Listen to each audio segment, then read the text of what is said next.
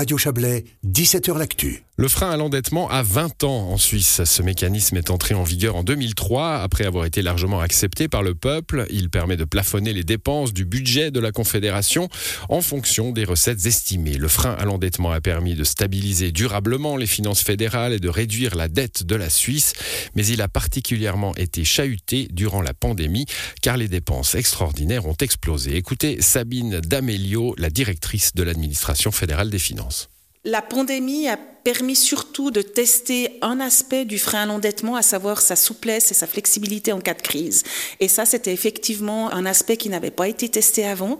Après, je dirais que pour nous, administration fédérale des finances, on a presque été plus chahuté avant la crise parce que on était quand même confronté à beaucoup de questions. Est-ce que la Suisse quelque part n'épargne pas trop? Est-ce que la Suisse ne devrait pas plus dépenser? Est-ce que justement, avec la pandémie, le frein à l'endettement n'a pas été un peu mis à mal dans le sens où si on rajoute des exceptions, si on prolonge des délais, euh, finalement le mécanisme ne perd pas un peu son sens La prolongation du délai n'est quelque part pas contraire à l'esprit même du frein à l'endettement puisque le frein à l'endettement avait pour volonté aussi de permettre une flexibilité en temps de récession.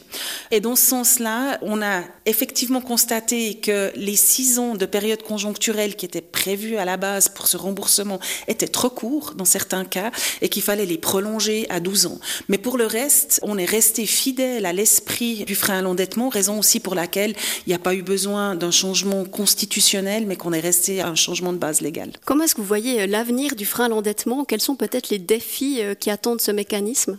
Clairement, on va avoir maintenant le défi de rembourser la dette qu'on appelle encore la dette Covid, mais qui entre-temps englobe d'autres aspects que purement Covid. Le Parlement a décidé d'un mécanisme de remboursement, mais ce mécanisme de remboursement est mis à mal puisqu'il dépend un peu des versements de la Banque nationale suisse. Donc on va voir comment dans les 12 prochaines années on va réussir à rembourser cette dette. Je crois qu'il y a une volonté politique très claire pour ne pas rembourser la dette Covid au détriment des dépenses ordinaires. Et on va voir comment va évoluer maintenant la conjoncture. Est-ce que ça va nous permettre de maintenir ce but temporel de 12 ans ou est-ce qu'on va devoir prolonger ce délai? C'est certainement euh, une des discussions qui va nous préoccuper dans l'avenir. Et sur le plus long terme, avec euh, les coûts qui vont augmenter liés au vieillissement de la population, est-ce que là, ça risque pas de créer un déséquilibre trop important pour maintenir le mécanisme du frein à l'endettement?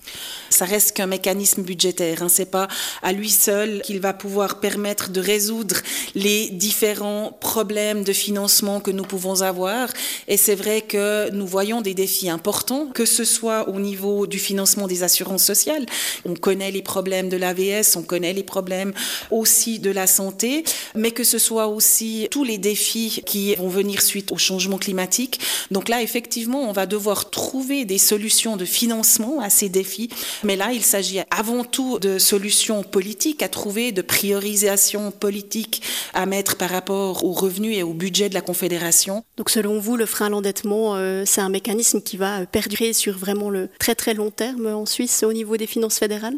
Je suis persuadée que le frein à l'endettement correspond quelque part à l'ADN de la Suisse, que la Suisse veut quelque part pouvoir financer ses projets sans s'endetter et que c'est un instrument très important aussi pour la réputation de la place économique suisse et que par conséquent on va maintenir ce frein à l'endettement aussi dans l'avenir, j'en suis certaine. Un entretien réalisé par notre correspondante à Berne, Marie Vuillemier. L'administration fédérale des finances organise un événement demain pour célébrer ses 20 ans du, frein à l'endettement avec notamment l'ancien conseiller fédéral Gaspard Villiger et la ministre des Finances Karine Keller-Souter.